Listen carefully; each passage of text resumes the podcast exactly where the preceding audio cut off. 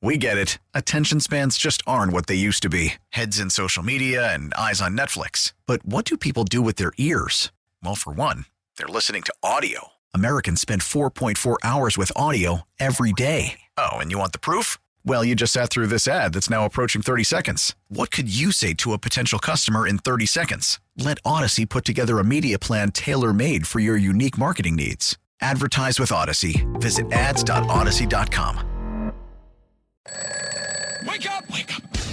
Mike Mulligan. I told you, the first time you go to Lambeau, you are literally floored and you're like, wow, how did this get here? And by about the third time, you're like, how did this get here? You know, in, in the parking lot, the songs are going on. The The Bears still suck. yeah, all of that. the Bears tailgating. still suck. The Bears still suck. The Bears still suck. The Bears still suck. The Bears still suck. The Bears still suck. David Haugh. You wonder who's got more to play for on Sunday, Jordan Love or Justin Fields? I was in August saying Love stinks, right? Singing Yes. that song You- a you lot. did. This thing they call love, it's gonna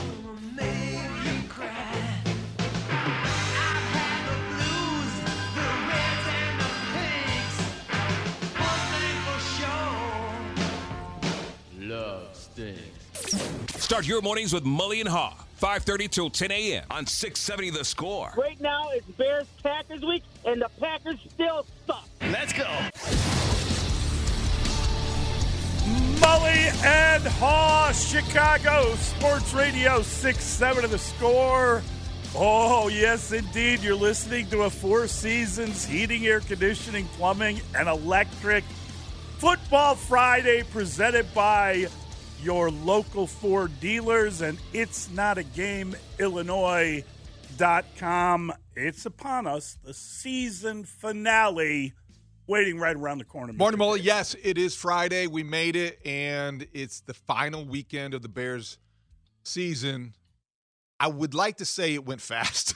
At No. times, it felt like it dragged. it started really slow The second half of the season has flown by. They've had a lot of uh, games that have been worth watching. They've played uh, at a higher level, and there is a degree of optimism, a sense of progress as they roll into Lambeau this weekend for a game that means a lot to the Packers because they win, they get in, but it means a lot to the Bears too in a season that it won't end with the winning record. There's a lot at stake for a lot of key guys in this organization, so it's going to be a fun day on Sunday. Listen there's a lot on the line. I, I, personally feel like a lot of decisions are already made. I personally feel like they got a good sense of what they're going to do moving forward. It's not going to be glorious for everyone but there is uh, there is a future and they are going to be uh, scouting it out figuring it out and we're going to start getting in the next couple of weeks more information on that future. It's very interesting time of year for the Bears when a team doesn't quite live up to all that uh, it was was. I, I think they've lived up to what we expected from them, but I think that you got to look at the future and say there are decisions to be made. Well- And they're going to announce those decisions. I'm not sure they're all going to be the right decision, Mr. David, but they're going to be made. We both predicted seven victories. If they win Sunday, they've overachieved in our eyes. So Yeah. we'll come in here Monday trying to uh, figure out what that means. Practically speaking, the people who have the most at stake for the Bears on Sunday in terms of their job status and their their security in the organization, they're not going to know or announce or even No. probably address Justin Fields for weeks, possibly months. No.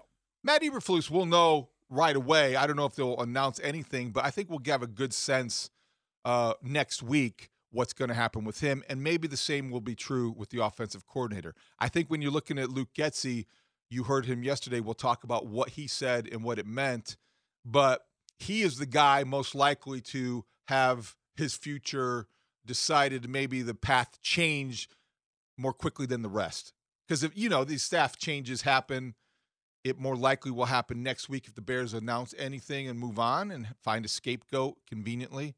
But Do they need one? I I think that that's what Sunday will determine Yeah. how badly they need a scapegoat. Okay. I don't know if you're eight and nine and you finish with the arrow pointing up, there will be a this this outcry for you you know, significant change and want somebody's head because what if you finish with a big victory against the Packers in a game that mattered to them and kept them out of the playoffs? Then it's going to be then it's going to be, you know, a, a positive vibe around Halas Hall and around Chicago about the Bears. Yeah, I, I'm very curious to see what they end up doing. Eventually, everything will be unveiled. But I'm very curious to to sort of study the timeline, how quickly they feel they have to move, how quickly the NFL loses. You know, Black Monday is called Black Monday for a reason. It is usually when a lot of people get their walking play, papers.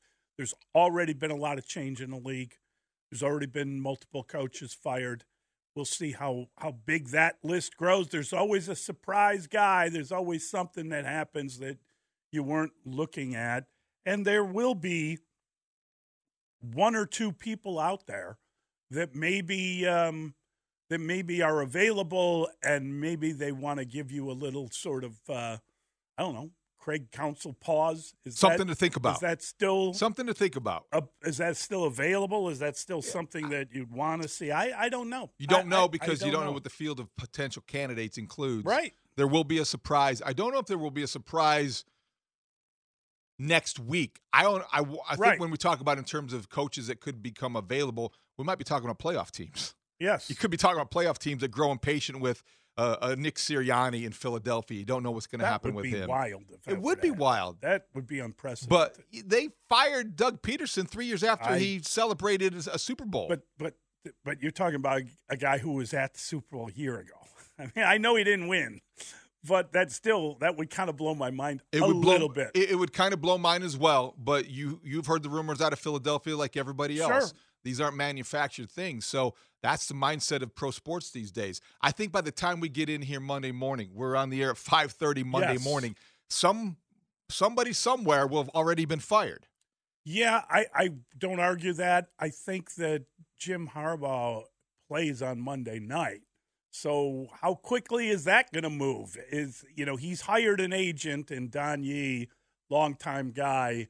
It's kind of wild to think of Jim with an agent. It's been a while, um, and then you think about uh, why he would need an agent when he's got a ten-year, 122 million, whatever that deal It's an offer. is. It's not signed. No, it's not signed. so I think that's a big part of it. Yeah. And the Chargers, those rumors keep getting louder out of Los Angeles. right. And you could see that. And and I and I See Oakland jumping in. well, I could see the Raiders potentially being a factor. I, I, no doubt about it. And if you have an agent, you're hiring him to take those uh, Yes. calls and to work one and play one against the other and build the market so you get the highest offer and, settle for the best deal. Wouldn't you personally want to jump into that uh, foray If I were the Bears, if you were the Bears? Yeah, I think so. I think you definitely, if you find out that Jim Harbaugh after Monday night is available, then you you do want to explore what that means and how Sure. interested he might be because we've been down this road before with Harbaugh. Yep. And you also, I think it depends, and that may be, you know, there's there, there's a lot riding on Sunday. If Matt Eberflus uh, and his defense, which has not allowed an opponent to score more than 20 points five straight weeks, finishes with a victory, and it's the reason that they beat the Packers and keep them out of the playoffs, he could be hard to fire, even for Jim Harbaugh. Mhm. And I love Jim Harbaugh, but he's going to be a hard guy to to supplant, even though it would be an obvious upgrade in the eyes of many in the football community. Yeah. I, I, as I said, I don't know exactly what's going to happen, but we're expecting things to happen. Oh, yeah. With the Chicago uh, Bears eh, in particular. Eh, so we'll see. it, we'll see. It's going to be a lot of fun because you know the Bears have to approach this from a football standpoint. This team, this time, they haven't beaten the Packers in five No. years. Oh. December of 2018, they haven't beaten the Packers at Lambeau Field since Jay Cutler was quarterback. 2015. It's interesting. I think we said at the beginning of the year that that was the perfect time to catch Green Bay. It was the start of the Jordan Love era. There was, you know, there was a lot of optimism about the start to the, to the season and the Bears kind of finally addressing that issue. And now here we are, low these many weeks later, and there is this feeling that maybe just maybe the Bears have improved to the point where they're more than capable of beating their their uh, greatest rival. Will they get it done? Will that influence the family? I, you know, look, I think that there are larger decisions that are made over the course of time. They don't come down to one thing, but this means a lot to the McCaskey family uh, themselves. So it's going to be really interesting, It- just just how they perform. If the Bears go out and lit up a fifty burger, does that sound familiar? I think you got trouble in River City. But I think, barring something like that, David, they, they Well, if they get blown out at Lambeau, I think it Oh, changes the not good. context of the Yes. conversation and Yes. and certainly the and look I and feel of the season. I, don't I either. think they're a lot better. By the same token, if they go in there and they dominate the Packers, that will be very convincing. The, That'll make quite a statement. what what do you have as the over under for the Packers' uh, ability to score points? They scored 38 in the season opener. What does that mean? Well, that was a different team. finale. You know, and I and I do agree with that because we made a lot of assumptions about the Bears going into the season that were fair to make about an NFL team that is coming off a historically bad season. You thought they would be ready. You thought they might be mad. You thought they might be focused, and they were none of that. none of that. None, None of that. of it. So they got blown out, and they deserved it. So now you here we are, 17 weeks later, and they've got something to prove. I really think they've got to take the field with an attitude and with a mentality and with a chip on their shoulders, and play like play like they have something to prove uh, individually and collectively because they do. And every every player on that field's got something to prove on Sunday. And and the reality of it is that every year is different in the NFL and every team is different. And the Bears are significantly different right now from the team that started the season, even if the only palpable difference is that Yannick Ngakoue is gone and you've got uh, a new pass rusher in Montez Sweat and Alan Williams is gone. Believe it or not, he was the defensive coordinator in the first game, and you got a different coordinator in Matt Eberflus. those are all big differences. Huge you know, When you look at Matt Eberflus taking over the defense, it changed their aggressiveness. It changed Sure. their mindset. When you bring in Montez Sweat on October 31st, it changed their ability to do what they wanted to do, and it made everyone better. Yep. They have been healthier. Uh, they were healthy in the opener, so you can't take that and look at that because they weren't, you know, impaired physically. It's just a different vibe with this Bears team in the second half. They're five and two the last seven, but so are the Packers. So they're playing uh, both at a pretty high level, and uh, it it's Jordan Love coming into his own in the last seven games. He's really been good. 16 touchdowns to one interception over the fi- final seven games, and it, it, it's not as simple as saying who has the best quarterback will win Sunday, but it could be which quarterback plays best. That team will win Sunday. I think they, that could be the case. Yeah, I think that's uh, that's pro- it's the case many times in the NFL. I mean, it's not an unusual thing. I think it's a fun comparison. The two quarterbacks. I don't know who has the brighter future with the team they're currently on or not. I think that's what makes this one really I think that's interesting. easy. Yeah, but you think That's- that's easy? I think it's easy. I don't know. I, I mean, I think off the top of your head, you'd say, well, Jordan Love's going to remain there. Right. But I don't know how long he's remaining there. I don't know. I don't know that Jordan Love is going to turn out to be uh, another 20 year uh, Green Bay starter. I don't right? either, but will he have one more game after Sunday sure. with the Packers? Yes. That's probably one more than Justin Fields might have with the Yeah. Bears. That's very, it's a, it's a legitimate point. It's a legitimate point. But who has the better career? That's another question. Well, that's yeah, that, that's a broader question. That's Yeah. a, that's an interesting and one. it's an interesting one. I, Could I be a fun- think it's fun. I think Fun it's weekend. Fun to, you mentioned the McCaskeys. It could be a great way for Virginia McCaskey to have a big birthday weekend. She's 101 years old today. Isn't that crazy? 101.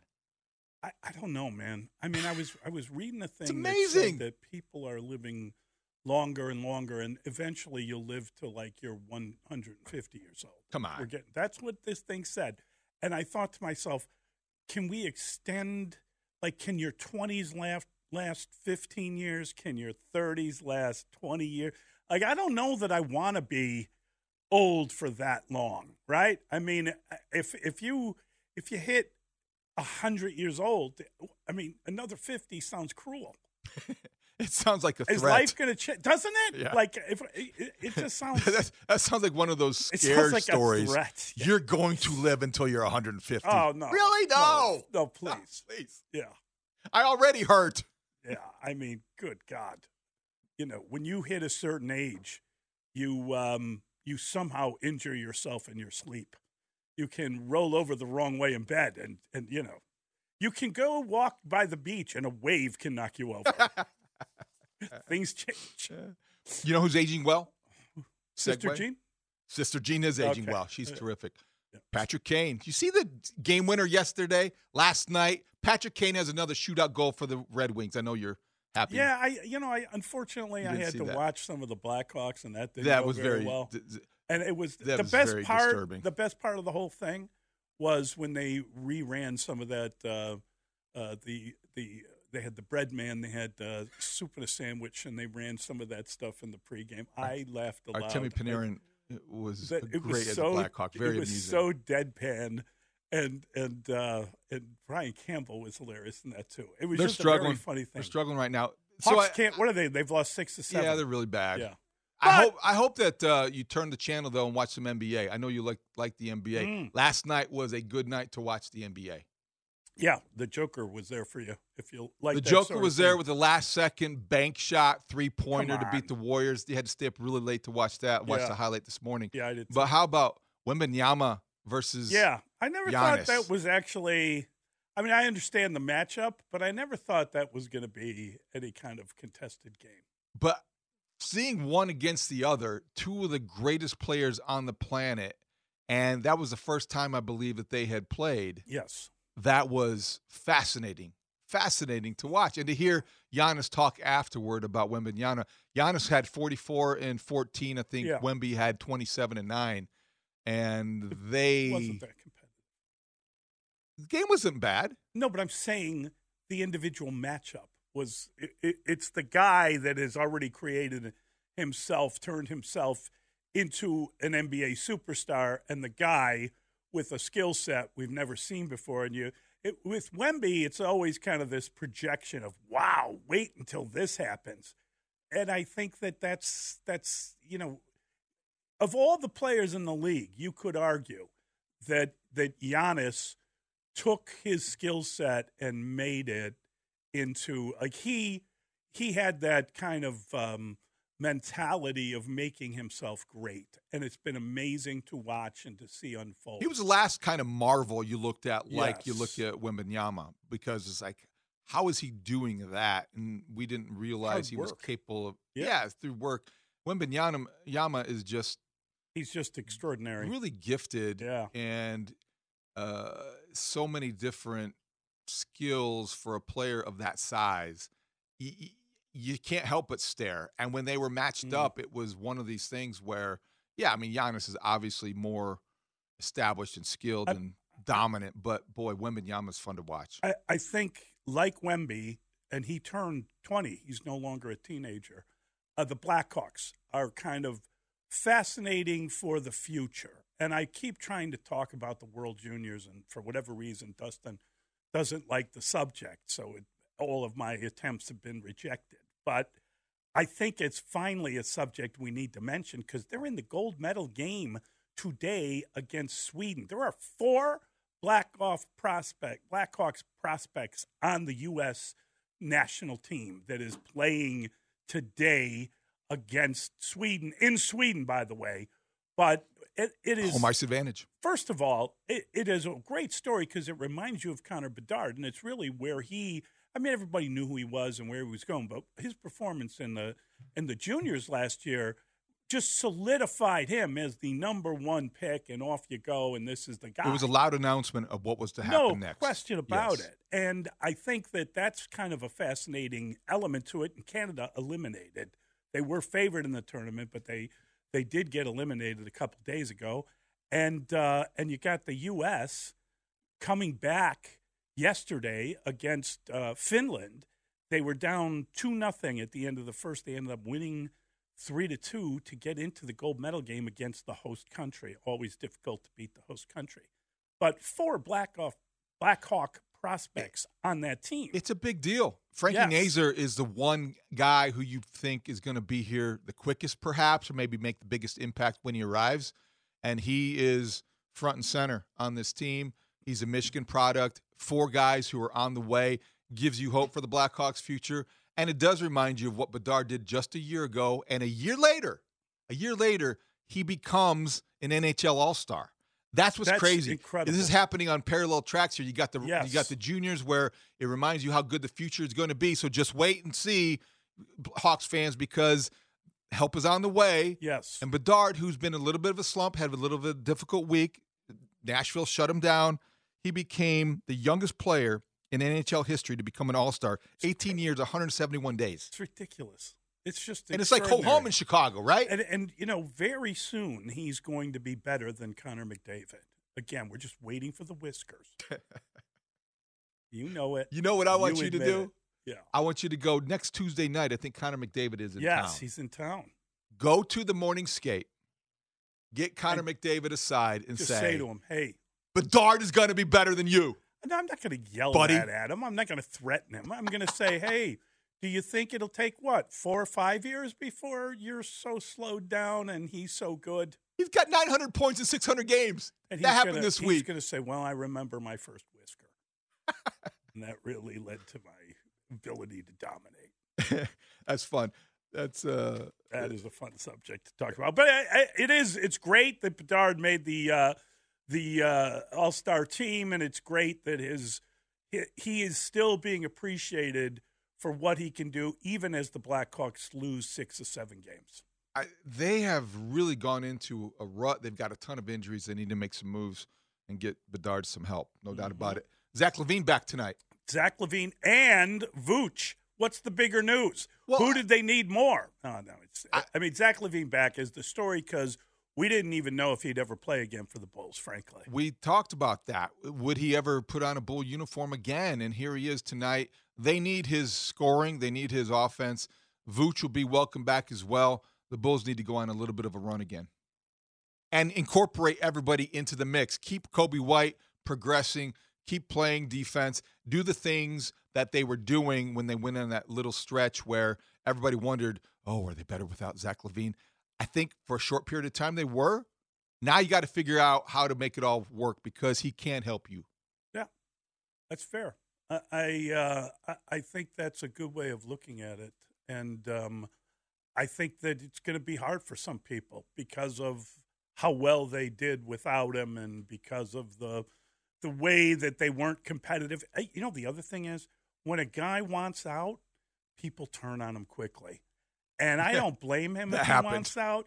But they've given him a lot of reasons to stay. Yeah. in terms of his salary and and um, I- just think that you've got to sort of hold you, you got to hold your water a little bit as a fan. You want him to come back. You want the best for the organization, and that would mean him creating a uh, an actual um, market for himself. Where, Eh, by all accounts, nobody really that interested. The Lakers will take him. That that's not going to. you want him to play well enough Yeah. Yes. to put him in a position where you're going to miss him, exactly. but people are going to want him. Yeah. and that's going to be a difficult thing to do. So that's something to look forward to. It's it's just going to be, and also in college basketball, Purdue and Illinois, right? yeah, Doesn't that happen? We're going to learn a lot. that's going to be a top ten matchup. That's going to be a fun. If Illinois beats them, what does that tell you? It, that tells you that's the Zach LaVine effect in Illinois, because you take away their best player or their It best scorer, doesn't matter. and if they can Yeah. beat a team like Purdue without Terrence Shannon Jr., who suspended, eh, that's a bad story down there. it's a there. terrible story. But if Illinois can continue to play at a high level, then then you rethink Why? Why didn't we celebrate the Ramblers' victory over St. Louis? Shouldn't we have talked about that? If I'd had known that they'd beaten St. Louis, I should have known that. But we we, we That was a good win that. for him. Go say this. Ramblers! Thank you. There we go. Now we've had our Rambler talk. All right, we've got the Big Six. We're going to break down all the stories of the day, and we're going to look forward to the weekend. There is a uh, there's a a certain team playing a certain other team that certainly has our attention. We'll get into all of it. We'll do that next, Mully. We get it. Attention spans just aren't what they used to be heads in social media and eyes on Netflix. But what do people do with their ears?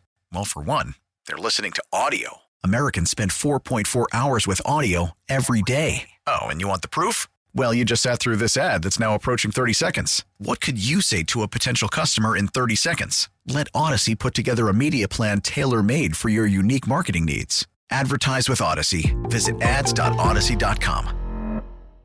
on the score. It's Pick Six with Mully and Haugh, where we debate the top six sports stories of the day and then open it up to you, the Chicago sports fan. Call us at 312 644 6767, or you can tweet your thoughts at Mully Haugh. Pick Six with Mully and Haugh starts now. Did you like hearing from Luke Getsy on Thursday? Possibly not for the last time this season, but perhaps also the last time as the Bears OC. Unsurprisingly, he wanted to focus on Green Bay and did say this about Justin Fields. We have a great relationship. We work really well together.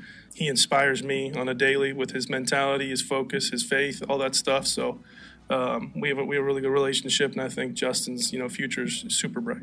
How do you interpret what uh, the OC said right there? Yeah, you know, I, I think it might be too little, too late. I mean, he's clarifying that they have a really good uh, relationship. I, I, you know, look, I don't know what the future holds for all these people, but I, I would say it's probably more likely than not that this is going to be the last time we hear from him as the Bears' offensive coordinator. Maybe, um, maybe we hear more from Justin Fields at some point, but I do think Justin Justin Fields has a bright future.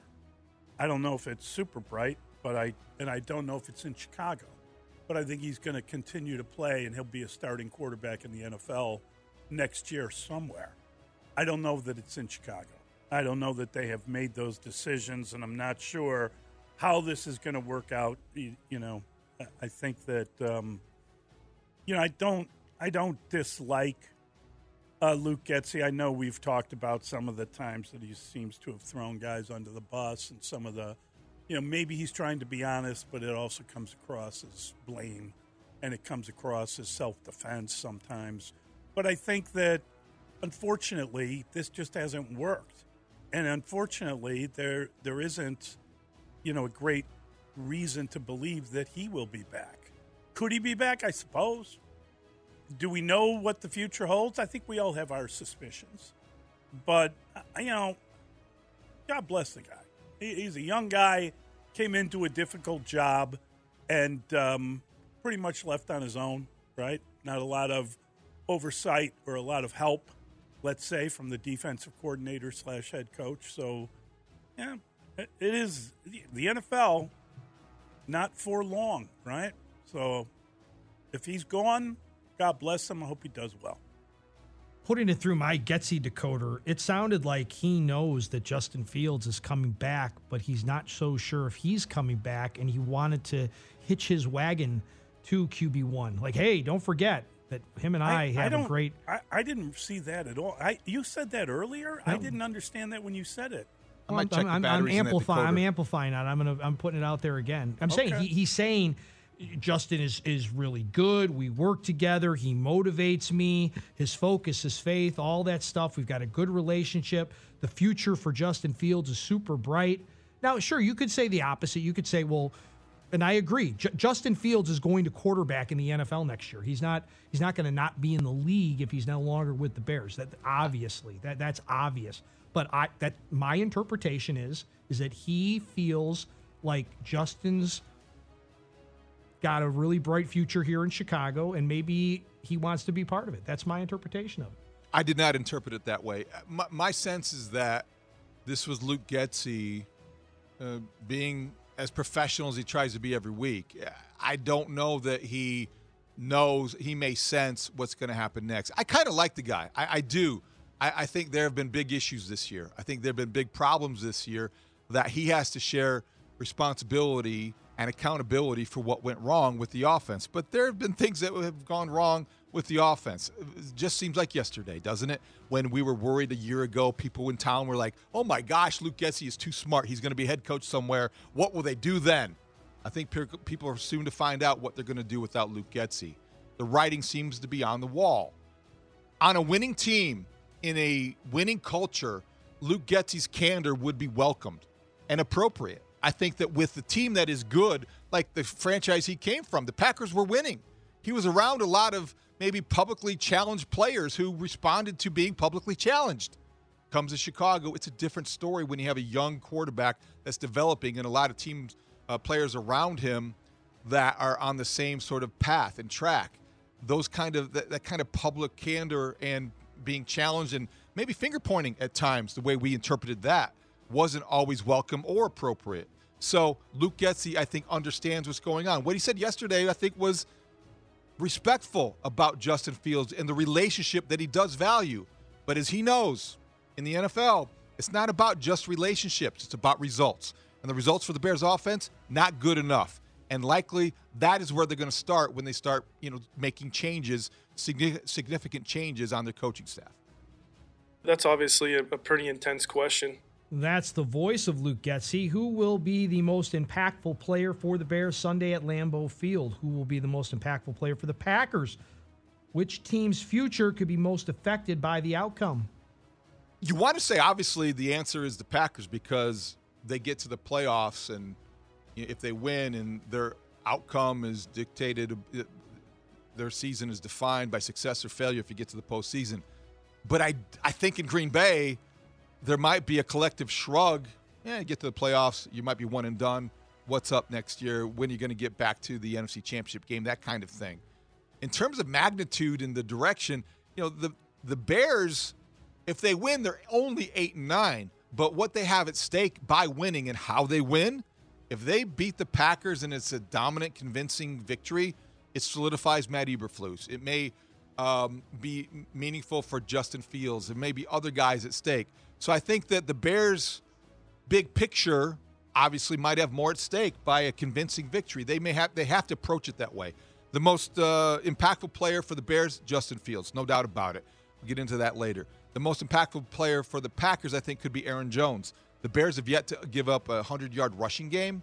This would not be a good time to start.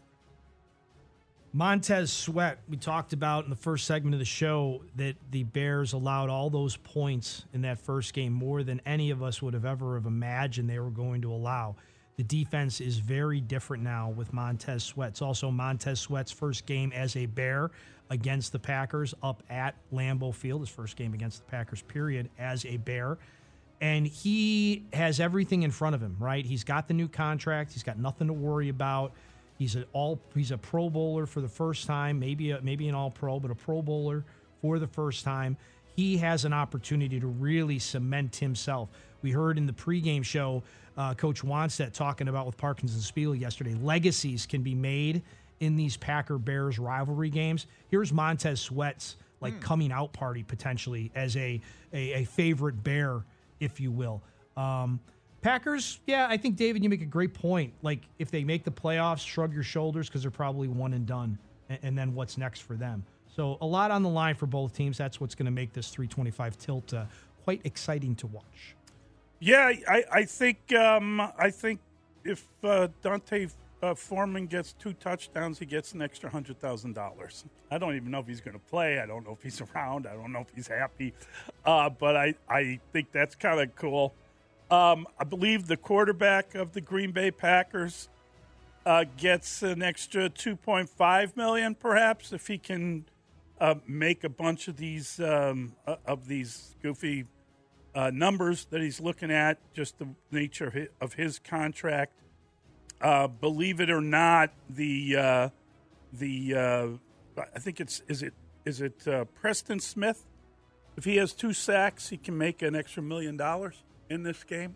Or some of these contract incentives that are out there that are kind of interesting to keep an eye on? I don't know that they're that they're anything that um, that really matters in the in the overview of the game, but I would imagine you'd be pretty motivated if you could get an extra million, two million dollars over the course of a, a, final game of the season. If you jack up your numbers to where uh, the incentives are in your contract, so I think things like that do matter. I mean, uh, if it were you, wouldn't you be aware of what you needed, and wouldn't you want to try to get a couple sacks and get a million dollars? Doesn't that sound like fun? Wouldn't it be a good thing if you if you hit the lotto while you were just getting ready for a nice off season. I think if the Packers win the game, that speaks volumes about uh, LaFleur. I, I mean, he obviously came in and had three consecutive 13 win seasons because he had a great quarterback. They didn't make any noise in the playoffs, so that's not a surprise. But if he makes the playoffs after uh, after losing Aaron Rodgers, isn't that like a real feather in his cap? Doesn't that change the way that uh, people up there view the guy? Not that he's in trouble or anything. I'm just I'm just saying that's kind of a cool thing for him. Um, you know, obviously the game means a lot to Justin Fields. I think it means uh, it means a lot to the Bears as an organization just because they haven't beaten Green Bay in so long. So I don't know if um, if it means you know you don't know how competitive different guys are, but I would imagine that you know just based on the kind of effort you see from some players, you would say it means a lot to some of these guys. I'm not talking necessarily about a pick six or something like that. That's the voice of Brad Biggs, 7 o'clock Biggs time with his official pick of the game. Who will be the better quarterback on the field on Sunday? The Bears, Justin Fields, or the quarterback for the Packers? That's Jordan Love. Who will have the better game? Who's got more on the line? And who will have the better career? I, I really like this question. Um, I think that uh, that I think that Jordan Love this season has been more consistent than Justin Fields. Justin Fields has, has been more up and down over the course of the entire season. And I think that um, Love was more consistent. He, he hit a bad patch and he wasn't playing well, but he's been okay week in and week out. And I think he's the guy that's going to keep his job on his team for another year at least. I think Fields could have the better career. The the thing you got to figure out with Fields, and and this is I'm talking about the organization. Maybe they've already reached a conclusion on it, but you know there are different quarterbacks that develop at different times, and you got to ask yourself if this is a guy who is about to enter sort of the best years of his career. In other words, is he is he getting to a point where his extraordinary athletic ability is going to match his understanding of the game? And can he become a better passer moving forward than he has been? We know he can he's an a, a, extraordinary athlete.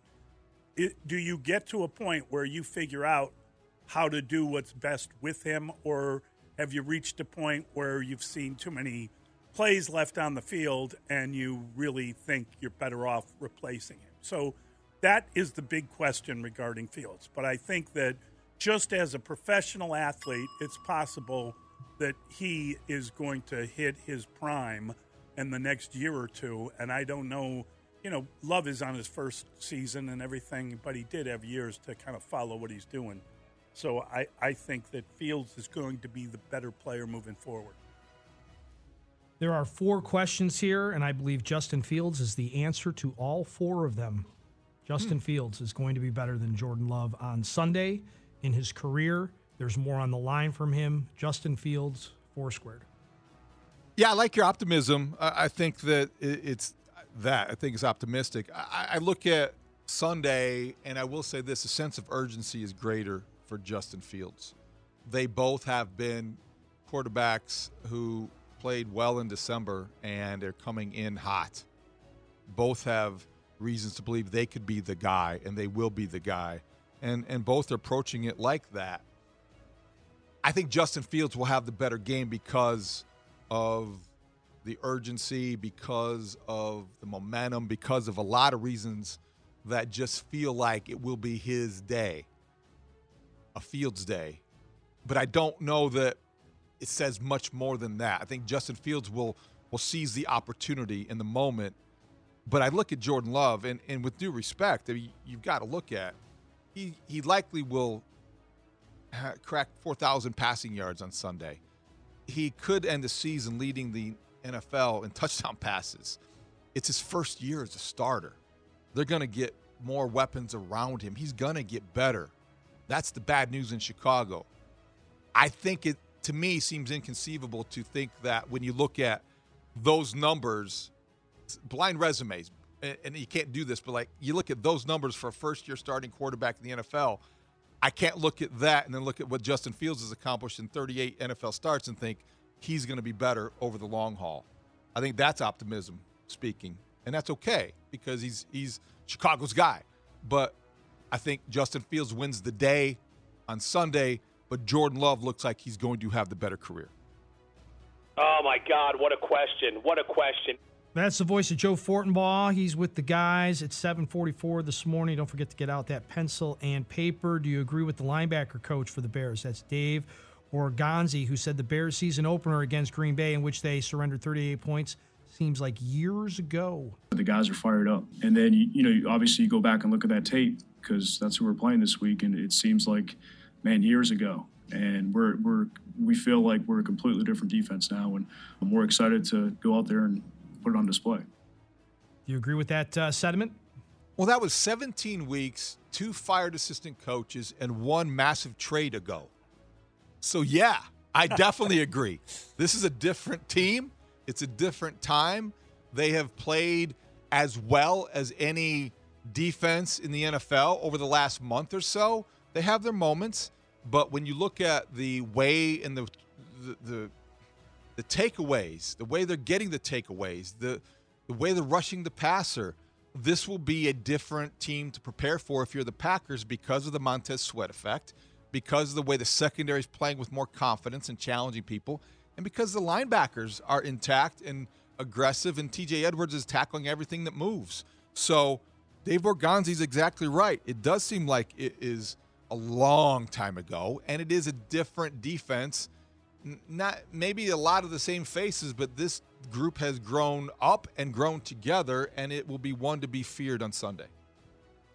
Yes, the Montez Sweat effect. Heck yeah. Let's see it. Let's hear it. It's very different than it was week one. A lot more pressure on the quarterback. That helps out the secondary.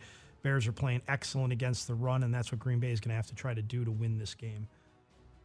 Yeah, I got to tell you that first Green game, Green Bay game, does feel like a year ago. It really does. That was a different lifetime, and you know, it's it, it, when you look back and think about it, what a pity they weren't ready to perform in that game, and they are significantly better now. So I think we are all expecting significantly better performance from that defense in particular, and um, and I look forward to it. And I think that Montez Sweat has been phenomenal, and it's led to a lot of these interceptions. You know, I mean, I know we all want to celebrate Jaylon Johnson making the Pro Bowl. The fact that you've got a rookie corner who was the defensive player of the week, it just tells you that you're making plays in your secondary and you're getting enough of a pass rush to have guys playing aggressively and jumping into lanes and, and getting picks. 16 picks in the last six weeks. Phenomenal. Yeah, I think it's a good question. Do you expect Zach LaVine to return tonight for the Bulls? You'll hear it here on 670 The Score, 645 that pregame. How important is it for him and the team to help create a market for players upon his return? Should he be interested in leaving via trade? The Bulls are thought to overvalue their players. Will that be a problem with Zach LaVine? It is a problem with Zach LaVine. It's a problem with everybody they've tried to trade. You know, one of the reasons they they they like their guys and they probably value their players higher than other teams do. And I think that um, yes, it's incumbent upon Zach LaVine to show that he learned stuff during his break and that he's ready to impact the team in a positive way. Um, I don't know what kind of minutes limits he'll, he'll minutes limit he will be on, but I would imagine there will be one. I think we'll see Zach LaVine tonight. I'm hoping we do, but I don't know how long we're going to see him for. But there, he'll, he'll make an appearance, no question. Yeah, I think he needs to look fully engaged on both ends of the court and really show that he's engaged because that will help other teams realize that uh, that's the player they're going to get. And I think that's what they need right now. That's this is a positive story. Zach LaVine coming back is a gain for the Bulls. They need him now. They need his 20 to 25 points. Maybe he won't get that many tonight, but he's got to be looking for his shot. They need shot makers. They need playmakers. They need guys who can hit the three and create some uh, momentum downhill and do the things that Zach LaVine does in finishing off at the rim when he's healthy. Let's hope he's healthy. He does need to trade, establish a trade market. Uh, Did the Bulls overvalue Zach LaVine? They probably did that when they signed him to a max contract. They may have done that in in terms of uh, going in that direction. Going back to that, it was understandable why they would at that point.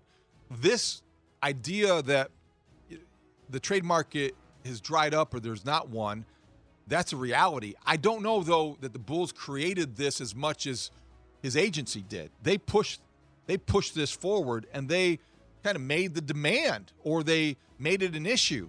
And they probably created the issue bef- at, a, at a bad time because Zach wasn't playing at a high level and he wasn't doing the things that he had done when things were going better for him in Chicago.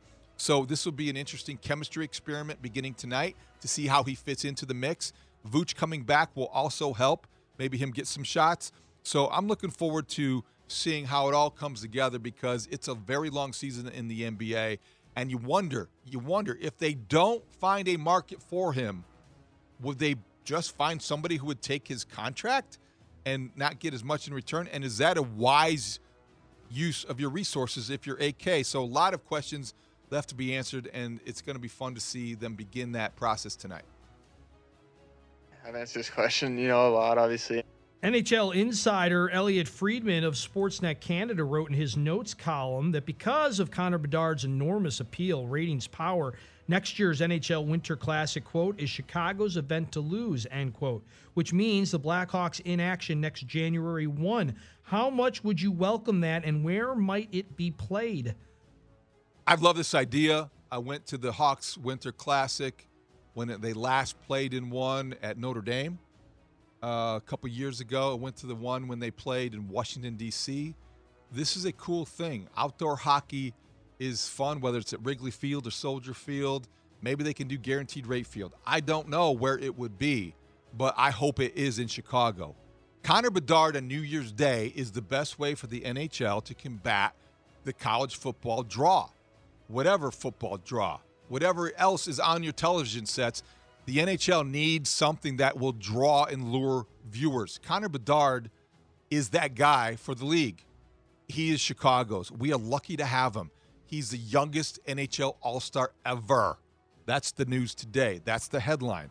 The Hawks playing in Chicago on New Year's Day would be a welcome addition to our sports calendar.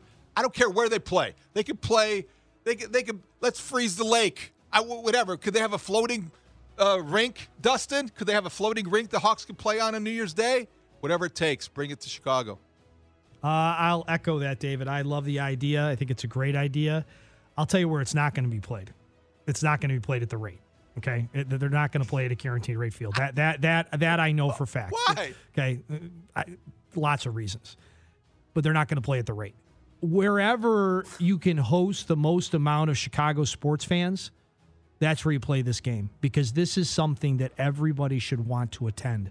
Really cool event. I remember watching the the game they played at Soldier Field and it was snowing, right? Against the Penguins, Yep, wasn't it against, against the the Penguins? Penguins. And it was snowing and it was really cool. My kids were totally into it. We watched it on television. Really cool event. And it would be cool if to go to Soldier Field, which I think would be able to house the most Chicago sports fans for this event, if I'm not mistaken. And that's where I think it should be played. Yeah, you know, um, I mean, I I'm kind of with you guys. I, I would like to see it at the Maggie Daley skating ribbon. I'd like to see it at uh, at uh, you know just right over here. We could park there's, here. There's ice over here. We, We could could just park and walk, walk. over. Be awesome. I mean, anywhere, but it, it probably would be Soldier Field. Um, what's the Bears' schedule next year? Who are they playing? Are they playing on? Uh, on uh, January 1st, will there be enough time if they play Chris, uh, New Year's Eve to turn it around for the uh, for the NHL festivities? Will the weather be such that uh, it's not 50 degrees and you can't keep the ice uh, from melting? So I'm all over it. I think it would be great. I think Bedard brings you a lot of things, including something like this. I also think that the World Juniors are going on today at 12:30. You ought to try to watch it, Dustin, and uh, it's also going to bring some of maybe some of those guys are already playing for the Hawks next year. Maybe the Hawks are improving. Where do you move watch it? forward. Where's it on? NHL Network. NHL Network. Yeah, okay. yeah. You've been wanting to talk about it all week. I'm just filling you in in case you actually want to watch a sporting event.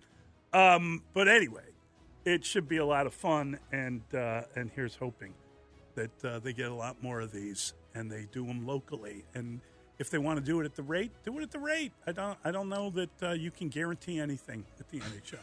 I would love it if they Hawks Red Wings, wherever it is, Patrick Kane I believe on New Year's Day if he comes back. I believe uh, we were in New York when uh, they played the game at Yankee Stadium yeah. between the Islanders and the Rangers, and it was spectacular. That was Super Bowl week. Yes, it yes, was. it was Super Bowl week, and they did an outdoor game at Yankee Stadium, and it was fantastic. It was I- absolutely as good as you imagine. There's something about outdoor hockey that is just uh, appealing to uh, on a lot of different levels. You know, the Seattle event was was great backdrop. They did a nice job with it, but it was 48 degrees. Right. I, it just seemed odd. Maybe go a little later. Maybe go into February. Why do you have to do it January 1st? eyeballs, Yeah. TV ratings. Well, I mean, I and, would. and Bedard's debut. Still, I think if you look at uh, the ratings for the league, they they're looking at that, and they, that his debut really drew a lot of attention, a lot of viewers. Get Edmonton in here, and we'll find out who's, who's the better. They're going to be here Tuesday night. Connor. Tuesday night. I'm not going outdoors on Tuesday night. Okay, not outdoors. We're talking about next year. All right. All right, we got the extra point next. It's a good one. We're going to tell you who wins the game. We'll do that next. Set up this extra point. It's time for the extra point with Mully and Haugh on 670 The Score. Will the Bears end their season with the first three game winning streak in the Matt Eberflus era on Sunday up in Green Bay? Can you please predict the score of the game? Predict what will be the top storyline we discuss on Monday. Okay, Bears Packers Sunday. You know what I think about hellos and goodbyes. They're very important. They're very big. You can make a big impression how uh, you come into a room or come into a place. You can leave a big impression based on how you walk out of it or leave the scene. We all know this could be Justin Fields' goodbye in Chicago for the Bears. I think that he has sounded like a guy who understands that. I don't want to say he embraces that, but he kind of feels it too. I think because of those things, because of what's at stake for him personally, he's going to be as ready as he has ever been to play at a high level. I think because of those things in his career, he's going to be as ready as he ever has been, and he's going to be the best player in the field. He's going to have one of those games that we look at and say, wow, it's going to be another thing for the Bears to consider, another reason for Justin Fields' growing fan base to point to, say, look, look what he can do.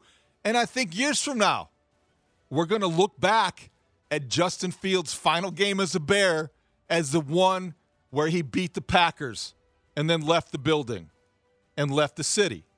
It will be the stuff of Bears legend. It will be that kind of thing. It is like, look at me, goodbye, because the emotion will wear off. They will make a football decision moving forward. And the last glimpse you get of Justin Fields will be of him celebrating at Lambeau Field as the Bears end the losing streak against the Packers. That will be cool, and it will be a memory that you will cherish. So you don't want to miss Sunday. Bears 23, Packers 19.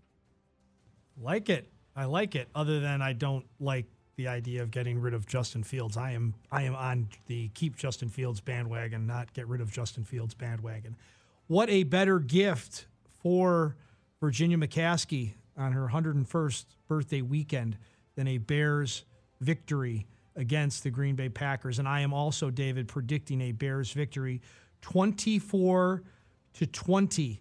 Montez Sweat stamping his arrival as a Chicago Bear, the leader of this Bears defense moving forward.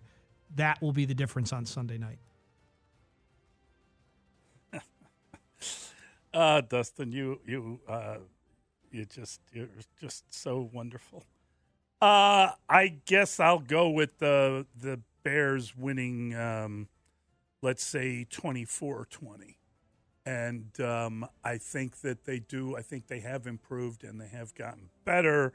And I think that um, the Bears defense will will win this game. And I hope, I hope beyond hope, that it comes down to Justin Fields, ball in his hands, with the dagger, driving down the field and beating the Green Bay Packers. Uh, would be just a wonderful thing to see, and it would be a, a wonderful way to kind of close out the season and leave everyone with uh, a fine, you know, three game winning streak, the first of the year a take with. You You want to make a closing argument? That's a heck of a closing argument. I just want to say I want. I want him in that position, and I want to see him succeed. for our sake, and I think it's it, you know for the conversation, it becomes a lot more complicated and frankly a lot more compelling if he does just that. That he goes into Lambeau and he's the reason the Bears Yes. beat the Packers and keep them out of the playoffs. And it does have the potential to be one of those moments in this rivalry where the rivalry is rekindled. So far, you know, look, the football diva had a point.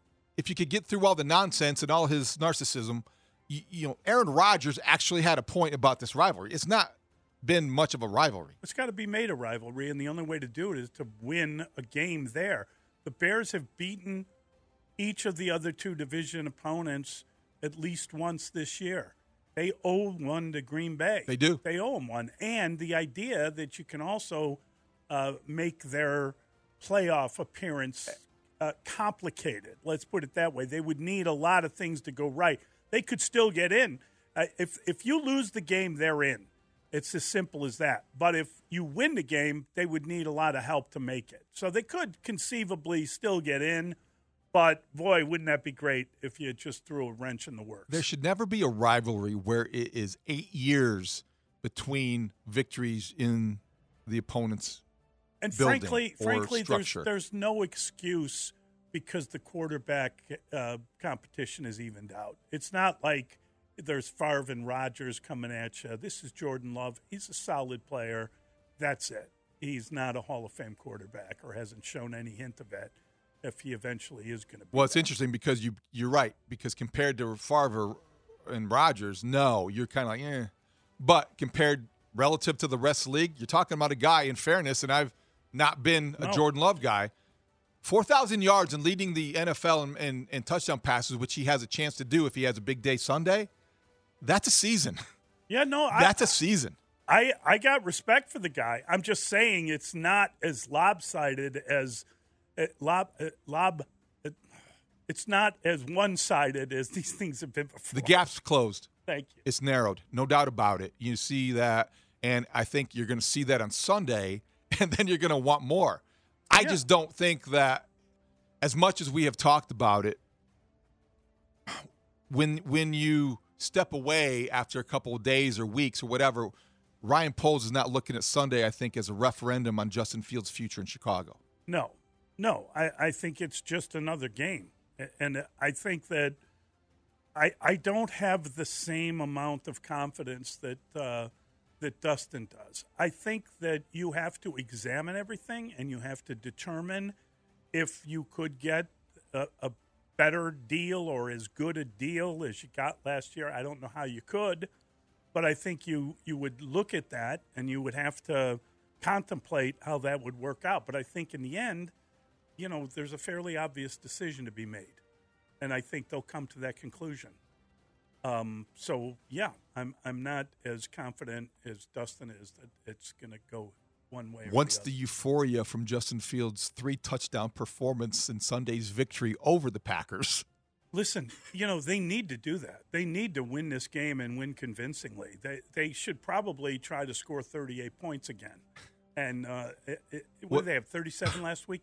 Get 38 points. That's 38. What, that's what uh, Green Bay had against you in the season opener. That would be a great It'd fitting way It'd be parallelism, to end the man. It'd season. be a wonderful way of showing the progress you made from game one to, to game seven. And those highlights will be so cool to watch on the Justin Fields video tribute next season. Where Who's he coming in? Wherever with? he Yeah, lands. Okay. All right. Uh, it's awesome. Uh, ton of fun. 312 644 67 67. I'm going to get to your phone calls. It's Mully and Haugh on the score. We have a great relationship. We work really well together. He inspires me on a daily with his mentality, his focus, his faith, all that stuff. So um, we have a, we have a really good relationship, and I think Justin's you know future is super bright.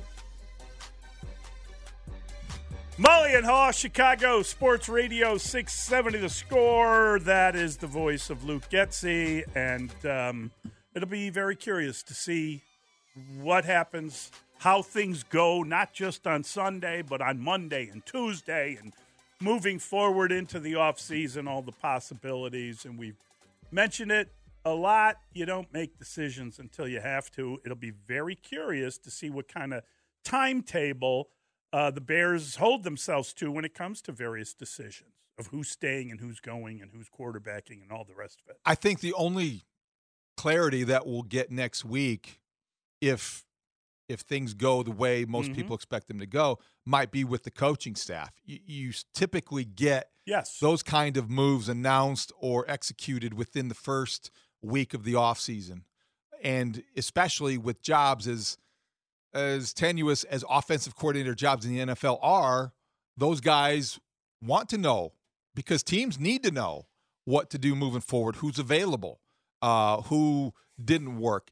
I think the stat this year was there's 16 new offensive coordinators. Yes. That's half the league in And- terms of a turnover. And, and David, you know, you in- order to be fair to someone, if you do not want them back, you want to let them get to the market That's and the be point. available to the beginning of it. And and you this is where professional reputation matters you want to be an organization that treats it's known for treating your assistants right now the bears in a difficult predicament especially after Sure. Coming off a season where they parted company with one for human resources reasons. We'll maybe never know exactly why alan williams left the building.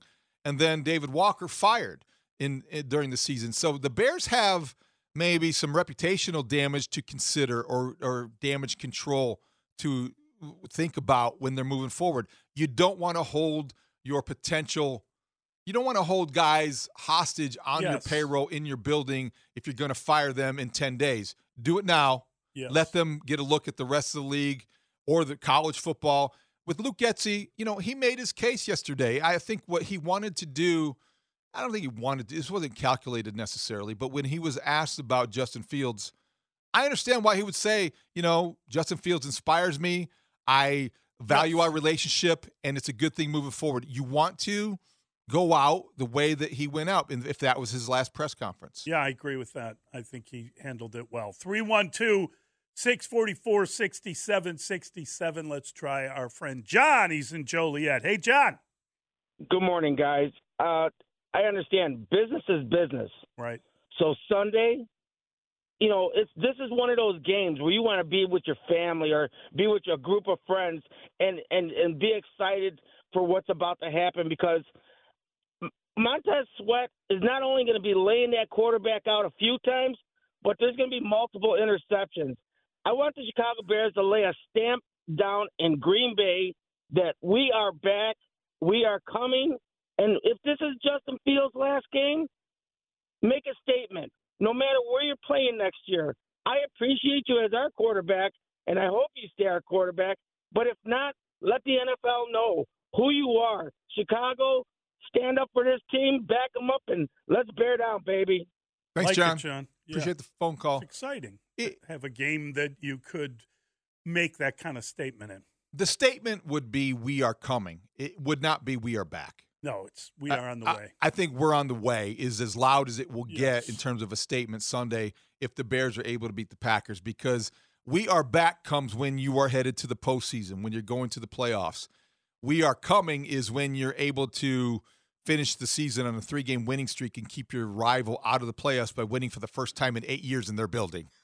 I read a funny story, and it, I, I, it might have been unintentionally funny, but it was basically a response to Justin Fields that he was trying to fire up the people of Green Bay and insult them by what he said. There's nothing else to do, uh, but uh, but watch football, and um, and they kind of pointed out, hey, we, you know, we got a new children's garden somewhere or other. They've built something nearby that somewhere or other.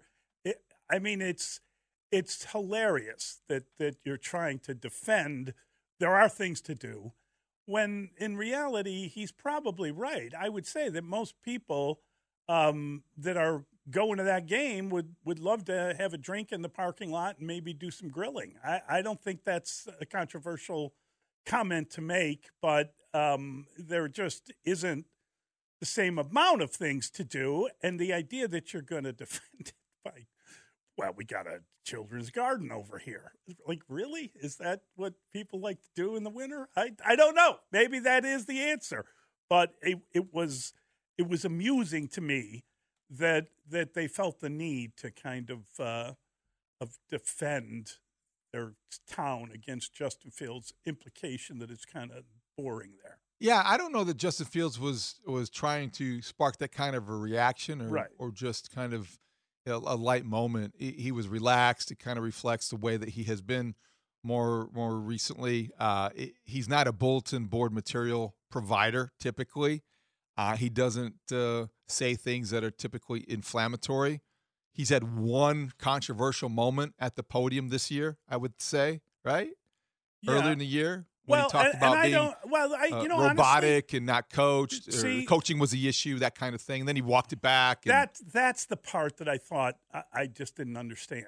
I thought the fact that he walked it back, maybe he didn't mean it to be as uh, as as um, forward as as it was. Maybe he regretted his candor, but I don't think he was wrong about what he said, and I don't, and I think things changed for the positive as a result of that.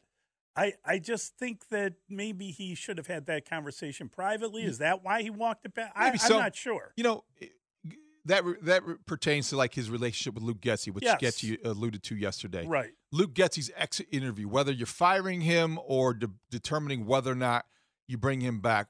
The first question for his exit interview after the 2023 season is how well or why didn't you do make more of an effort to structure the offense or the weekly game plans in the play calling around your quarterback because after the f- the first four games of the season, it was obvious that something you were trying to force fit the issue. Why did you do that, and what did you learn from it? That's what I'd want to know. And and he may address he may have addressed that a little bit yesterday, but not fully enough for me to really t- fully understand why they went into the season hell bent on doing the things they did in the first four games. It's it's uh, again, David. I think these are these are conversations that you have to have. Maybe you've already made your decisions. By the way, Dustin, a lot of push pushback against you in particular for jumping on the Fields bandwagon when you hadn't been there before. What what happened in the past 24 hours that changed your mind? Well, I think he's played really well over the last uh, couple of weeks. I don't think I've been ever off of it. I've not said we should go ahead and back up the Brinks truck and pay Justin Fields now, even though I think that discussion needs to be talked about next week. Um, but I've never been on Caleb Williams. I've never been on Drake Maye, who I believe is Mitch Trubisky 2.0.